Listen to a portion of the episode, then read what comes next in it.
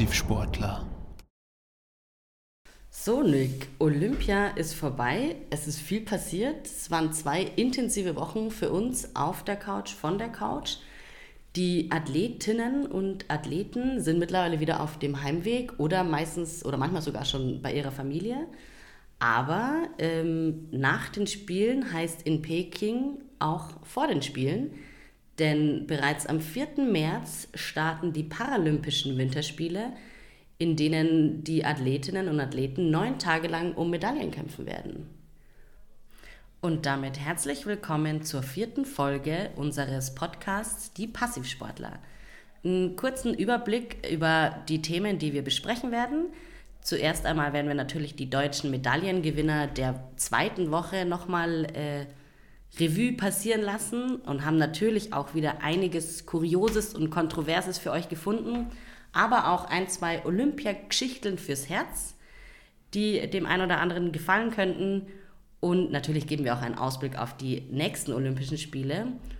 Und neu in dieser Folge, was hat die Passivsportler in der Sportwelt sonst noch so bewegt? Ganz am Ende darf natürlich nicht fehlen unser Gescheithaferl. Starten wir mit den deutschen Medaillengewinnern der Woche 2. Im Skispringen gab es ein versöhnliches Ende für die Herren-Skispringer. Karl Geiger hat nämlich Bronze von der Großschanze geholt und auch im Team haben sich die DSV-Adler die Bronzemedaille gesichert, nämlich auch insbesondere dank eines überragend springenden Markus Eisenbichler, der sich eben jetzt auch den Traum von der Olympiamedaille erfüllen konnte. Im Biathlon waren die Männer nicht ganz so erfolgreich. Sie haben nämlich keine Medaille geholt, was ja zu durchaus Enttäuschungen bei den deutschen Biathleten geführt hat. Dagegen die Damen ähm, konnten noch für ein versöhnliches Ende der Olympischen Spiele sorgen. Sie haben nämlich in der Staffel die Bronzemedaille äh, sich erkämpft. Und die Männer bleiben ja damit zum ersten Mal seit Vancouver 2010 ohne Biathlon-Medaille. Im Skicross gab es eine überraschende Medaille und zwar hat Daniela Meyer Bronze auf Umwegen erreicht. Nämlich nach minutenlanger Videoprüfung wurde die eigentlich drittplatzierte Schweizerin Fanny Smith disqualifiziert, weil sie eben irgendwie in die Quere gekommen ist äh, oder Daniela Meyer irgendwie in die Quere gekommen ist und Meyer erhält dann Bronze durch diese Schiedsrichterentscheidung. Sie wollte die Medaille aber eigentlich am Anfang gar nicht akzeptieren, weil sie gesagt hat, nee, nee, das war alles korrekt, ähm, ich, ich so wurde nicht behindert, genau, genau, so ist Skicross. Ja. Ähm, aber nichtsdestotrotz, die Schiedsrichter haben so entschieden und haben dann äh, Fanny Smith disqualifiziert und Meyer hat dann die Bronzemedaille erhalten. Auch in der nordischen Kombination gab es wieder eine Medaille und zwar die Silbermedaille in der Staffel. Mit dabei war diesmal auch Erik Frenzel, der ja gerade erst ein paar Tage vorher aus der Quarantäne herauskam. Er war ja Corona-positiv. Und man hat ihm noch so ein bisschen gemerkt, dass der Trainingsrückstand noch da war. Er ist nämlich in der letzten Runde oder auf den letzten 100 Metern konnte nicht mehr an seine Leistungsgrenze herankommen und ist etwas eingebrochen, hatte dann über eine halbe Sekunde Rückstand. Halbe Minute. Halbe Minute, genau. danke, genau, über eine halbe Minute Rückstand. Aber zum Schluss kam dann der überragende Vinzenz Geiger, der hat das wieder ähm, aufgeholt und hat dann letzten Endes auch die Silbermedaille für das deutsche Team erkämpft. Norwegen war bei diesem äh, Team-Staffelwettbewerb eigentlich eine Klasse für sich. Genau. Muss man sagen. Die Norweger hatten dann auch im Ziel, äh, glaube ich, knapp eine Minute Vorsprung ja. äh, vor den Deutschen, die sich aber gegen die Japaner und die Österreicher durchgesetzt haben.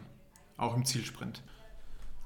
Auch beim Ski Alpin gab es tatsächlich noch die erhoffte Medaille. Äh, man hat ja in allen Einzelwettbewerben nichts gewonnen. Im Teamwettbewerb hat es aber eben dann geklappt und man hat ähm, die Silbermedaille gewonnen. Nur Österreich war da besser und so äh, durften die DSV-Skifahrer auch mit einer Medaille nach Hause reisen. Kommen wir zum Langlauf, das ja viele Jahre lang nicht unsere Paradedisziplin war, wo vor allem die deutschen Damen überrascht haben und für Begeisterung gesorgt haben.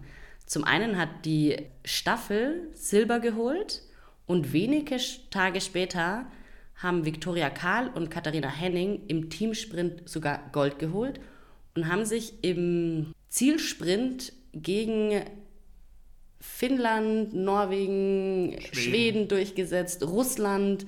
Also die Langlaufnationen, die man eigentlich sozusagen auf dem Zettel hatte. Und haben wirklich für Begeisterung gesorgt, die vor allem auch beim Kommentator ankam, der, glaube ich, beim Zielsprint noch geschrien hat, ja, hast du denn die Pfanne heiß? Also der war genauso begeistert wie wir auf der Couch.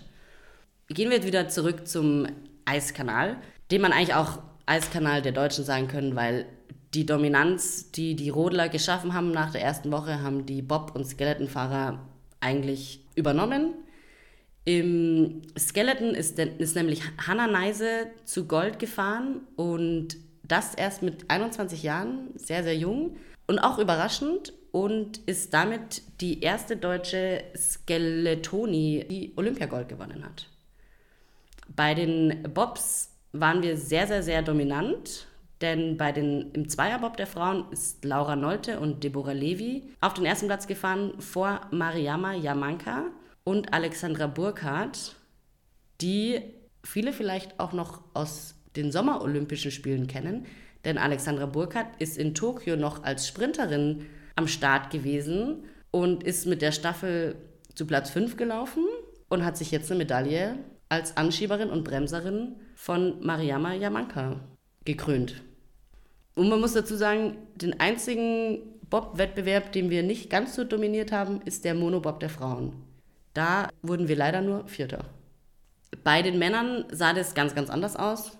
Da waren wir, glaube so erfolgreich wie selten, denn Francesco Friedrich hat Gold im Zweierbob geholt und im Viererbob. Johannes Lochner hat Silber im Zweierbob geholt und im Viererbob. Christoph Hafner hat Bronze im Zweierbob geholt und leider nicht im Viererbob. Da wurde er nur Vierter. Oh, Holzmedaille. Holzmedaille geholt, denn da hat äh, Justin Cripps sich aus den USA kam der, ne? Äh, Kanada. Kanada hat sich auf den dritten Platz geschoben und die deutsche Dominanz ein wenig gebrochen. Ja, aber jetzt ist natürlich die Frage, Elli, warum sind die Deutschen denn im Bobfahren, im Rodeln und mittlerweile auch im Skeleton so gut? Das hat mich tatsächlich auch ein guter Kumpel gefragt, der Tobi, wie das sein kann. Und ich glaube ja persönlich, das liegt daran, dass die Deutschen Tüftler sind. Die setzen sich so lange hin und zerlegen den Bob oder den Rodelschlitten, bis sie das Optimale aus dem Gerät rausholen können. Spricht auch so für dieses weltweite Phänomen des German Engineering. Mhm. Was da vielleicht auch ganz interessant ist, bei Olympia sieht man es nicht, weil da viele Sponsoren eben abgedeckt werden müssen. Also alle Sponsoren, die letzten Endes nicht auch vom IOC genehmigt werden, die dürfen da nicht auftreten. Aber wenn man sich die Weltcups anschaut, da sieht man bei vielen Bobfahrern aus Deutschland immer wieder BMW als Sponsor. Das heißt, BMW ähm, ist sehr aktiv im Sponsoring, speziell von Bobfahrern, ich glaube auch Rodler zum Teil, und unterstützen die da dann auch dabei, ähm, wie sie ihren Bob noch windschnittiger machen mhm. können. Die dürfen dann die Windkanäle benutzen und so weiter. Also da sieht man auch, dieses German Engineering setzt sich dann auch im Bob- und Rodelsport und wahrscheinlich auch im Skeleton durch. Die Bob, Rodel- und Skeleton-Veranstaltungen waren mitentscheidend dafür, dass Deutschland im Medaillenspiegel am Ende Zweitplatzierter wurde mit insgesamt 27 Medaillen. Nur Norwegen war besser die haben nämlich insgesamt 37 Medaillen geholt und davon 16 Mal Gold. So viele Goldmedaillen hat noch nie ein Land zuvor bei Olympischen Winterspielen gewonnen. Kommen wir zu einigen kuriosen Fakten und auch äh, Dopingfällen. Und da darf natürlich der Fall Kamila Valjeva nicht fehlen, die nämlich tagelang die Schlagzeilen beherrscht hat. Eine russische junge Eiskunstläuferin, die nach dem Teamwettbewerb wurde festgestellt, dass sie eine positive Dopingprobe aus dem Dezember hatte, durfte dann aber dennoch starten, war dem Druck aber nicht gewachsen, wurde nur Vierte, war ein riesiges Medienecho. Und als Begründung, warum sie denn diesen positiven Test hatte, wurde ihr lieber Opa mit äh, ins Boot geholt sozusagen denn sie hätte aus dem gleichen Glas wie ihr Großvater getrunken, der Herzmittel einnehmen muss und da hätte sich wohl irgendwas vermischt und das wäre dann in die Athletin gekommen dadurch. Das hat man jetzt noch nicht so geglaubt, aber das war auf jeden Fall die offizielle Begründung, warum die junge Eiskunstläuferin positiv, einen positiven Dopingbefund hatte. Ganz anders hat es die Monobob-Pilotin Lydia Hunkio gemacht, denn die hatte auch eine schöne Ausrede parat für ihren erhöhten Testosteronwert, denn der Fleischkonsum im olympischen Dorf sei schuld gewesen, weil China Mittel einsetze, die zu einem positiven Test führen könnten. Die, die anderen waren schuld. Die anderen waren schuld. Aber es ist ja nicht das erste Mal, dass solche wilden Ausreden äh, parat gehalten werden. Also auch schon vor, bei anderen Olympischen Spielen waren es zu viel Avocados, die gegessen wurden. Und man hätte irgendwie aus einer Tasse getrunken, wo vorher Coca-Tee gebraut wurde. Also da gab es schon ganz, ganz wilde Ausreden. Das ist nichts Neues. Wild fürs Kuriositätenkabinett. Da gibt es nämlich auch etwas äh, ganz Besonderes, was am letzten bzw. am vorletzten Tag der Wettbewerbe stattgefunden hat. Da hat nämlich auch eine, eine kuriose Aussage getroffen und das war der finnische Skilangläufer Remi Lindholm. Das war nach dem 30 Kilometer Freistillauf der ähm, Langläufer, der wirklich unter bitterkalten Temperaturen äh, stattgefunden hat. Es war sehr, sehr kalt und dem Remi Lindholm ist laut seinen eigenen Aussagen sein bestes Stück eingefroren. Der hat nämlich im Nachhinein gesagt, ja, also er war da unterwegs und hat irgendwann eben sein Gemächt nicht mehr gespürt und es war auch nur noch festgepappt an seinem Oberschenkel. Und er hat dann eben nach dem Rennen auch versucht, dem Ganzen entgegenzuwirken und hat, natürlich, hat sich so ein Hitzepack genommen und das dann in da unten hin in die Hose reingeschoben. Ja, und im Interview hat er dann später gesagt, als es sich dann erwärmt hat, waren die Schmerzen unerträglich. Das glaube ich ihm direkt. Heißt nicht, man sollte eingefrorene Sachen, also im kalten Wasser. Ja, ich glaube, da denkt man nicht mehr dran darüber ja. nach. Also, ja. ich hätte es wahrscheinlich ähnlich gemacht. Ja. Eine andere witzige Anekdote hatte auch die ähm, Schweizer Skifahrerin Michelle Gisin die äh, im Super-G Bronze geholt hat und sie hat über den Abend davor geredet. Die hat nämlich gesagt, um sich ja, ein bisschen locker zu machen, hat sie ein Glas Rotwein getrunken und hat sich aber dann in ihr Zimmer gesetzt und wollte dann irgendwann dann auch ins Bett gehen, nachdem sie eben ihr Glas Rotwein zur Entspannung getrunken hat. Aber im Nachbarzimmer war ihr Schweizer Skifahrkollege der Mario Odermatt, Marco Odermatt. Marco, genau. Und der Marco Odermatt hat ähm, davor eine Goldmedaille gewonnen und hat natürlich dann auch ordentlich Gas gegeben und das gefeiert.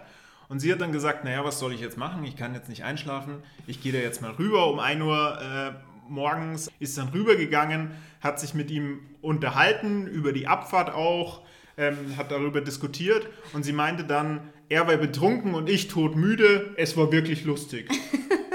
naja, ähm, es hat irgendwie was geholfen, weil am nächsten Tag hat sie dann dennoch Bronze gewonnen. Also es hat nicht geschadet, zumindest.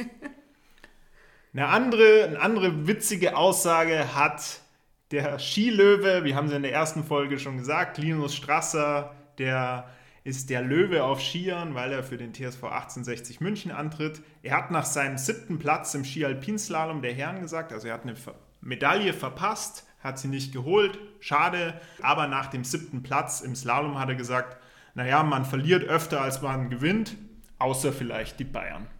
Hat er wahrscheinlich nicht ganz unrecht.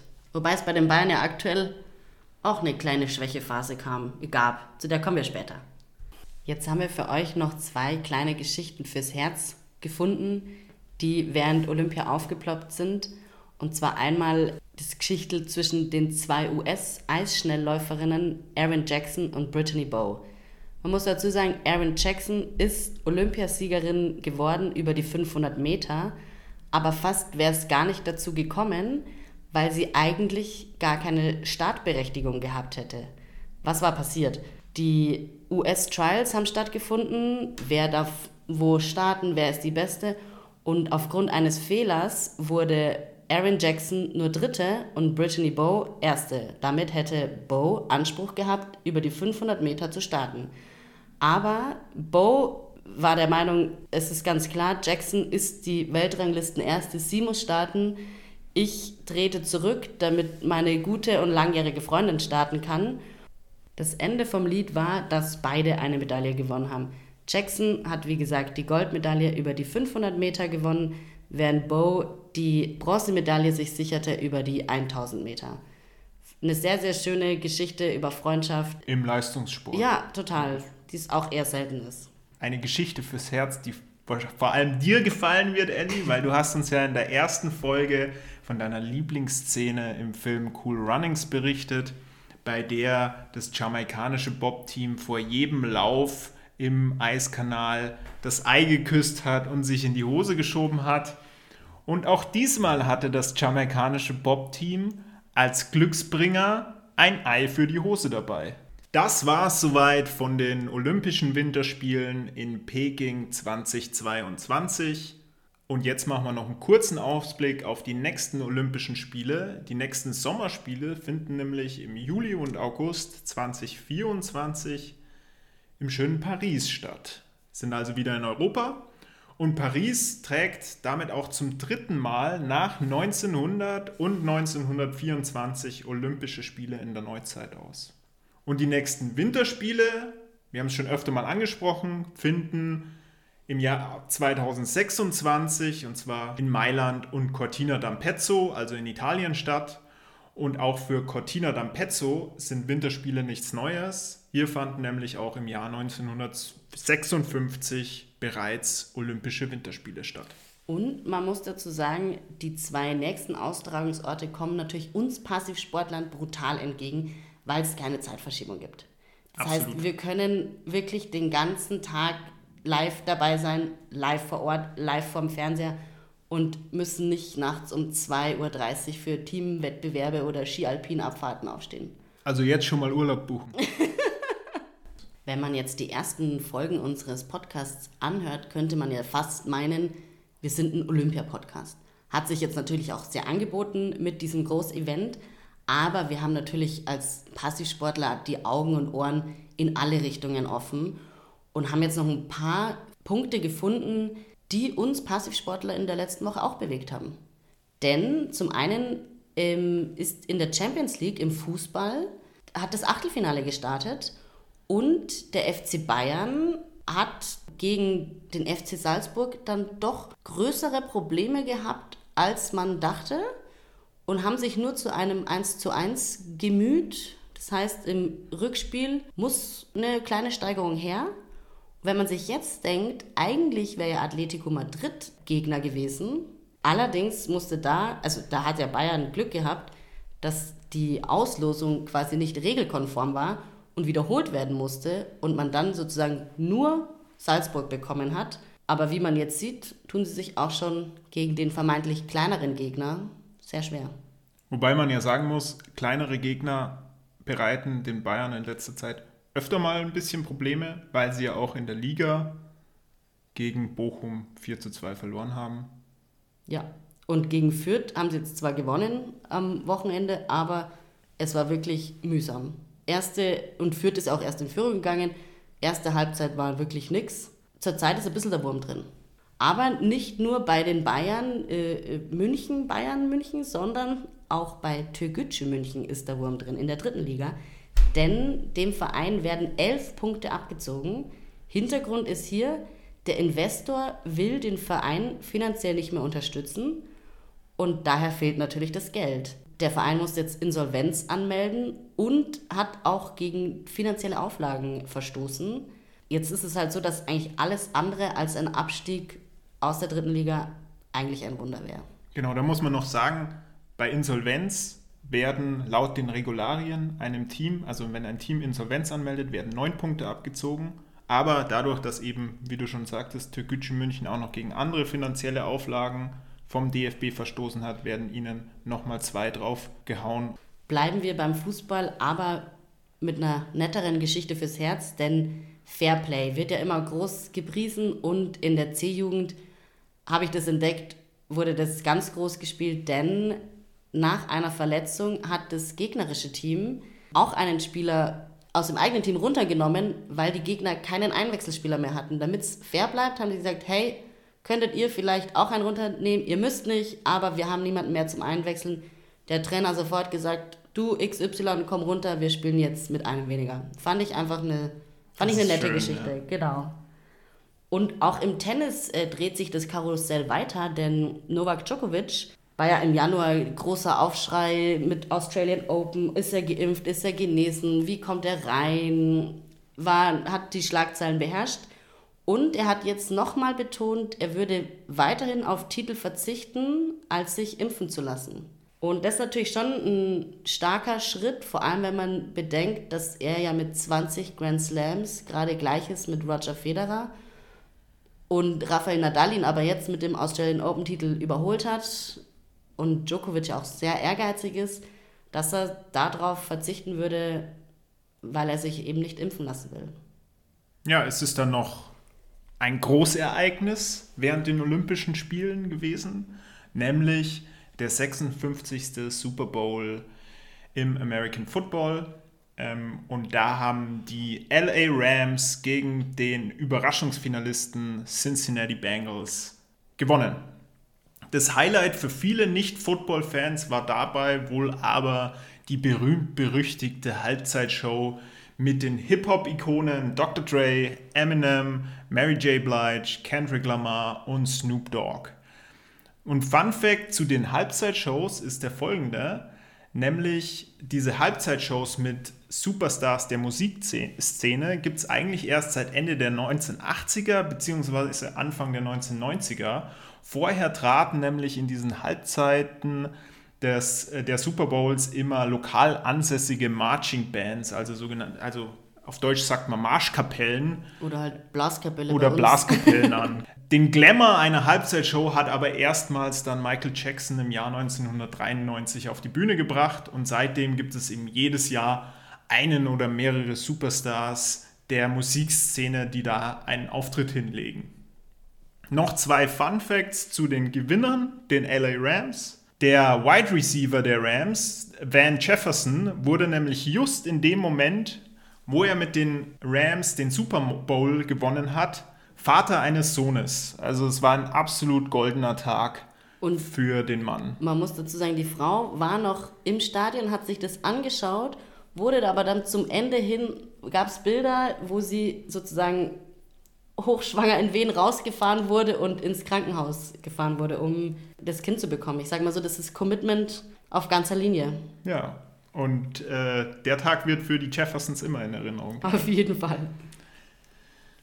Noch ein zweiter Funfact zu den Rams. Die Rams waren schon in mehreren Städten in den USA angesiedelt. Gestartet haben sie nämlich in Cleveland im Jahr 1936. Zehn Jahre später sind sie dann erstmals nach Los Angeles gezogen, wo sie auch heute wieder sind. Ab 1995 wurde aber dann aus den Los Angeles Rams die St. Louis Rams, bis sie ab 2016 dann wieder in Los Angeles spielen. Das ist ja eigentlich undenkbar für uns, oder? Also für eine europäische Stadt. Genau, also in europäischen Sportarten, wie jetzt im Fußball, ja. wäre das eigentlich undenkbar. Stellen wir mal vor, äh, Borussia Dortmund wird plötzlich nach München ziehen oh. und Borussia München werden. Also kann man sich nicht vorstellen. Ähm, aber durch, das ist eben das System in den USA, also es ist nicht nur in der NFL so, sondern eben auch in anderen Sportarten, dieses Franchise-System, das heißt, diese Vereine oder Clubs eigentlich werden wie Firmen geführt, wo ja auch ein Umzug in andere Städte nicht ganz unüblich ist. Zum Ende unseres Podcasts hat ja immer unsere letzte Kategorie Gescheithafel schon Tradition. Auch dieses Mal haben wir uns wieder was äh, ausgedacht, überlegt, rausgefunden und wir gehen nochmal zu den Olympischen Winterspielen und der Medaillenvergabe. Denn normalerweise werden ja immer die ersten drei Plätze geehrt und man hat eine Siegerehrung. Der vierte ist dann immer schon der erste Verlierer. Jetzt haben wir uns mal unter den ganzen Viertplatzierten in diesem Jahr oder bei diesen Spielen umgeschaut. Unter diesen ersten Verlierern führt in Peking Russland die Liste an vor Deutschland und den USA. Ja, und häufig wird der Viertplatzierte ja auch als Gewinner der Holzmedaille oder des Blechs ausgezeichnet. Also auch da sind wir an zweiter Stelle.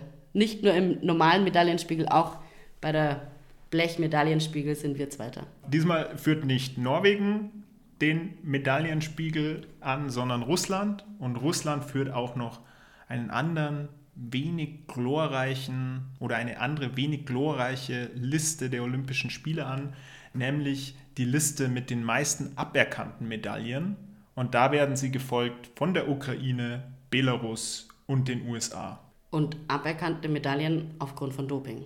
Und damit sind wir auch schon am Ende unserer Folge. Wir danken, bedanken uns für das Zuhören und werden in unserer nächsten Folge über die Paralympics sprechen und was bis dahin sonst so in der Passivsportwelt passiert ist. In diesem Sinne, es lebe der Passivsport. Servus, Pfirzeuch, macht's es gut, bis zum nächsten Mal und bleibt's passiv.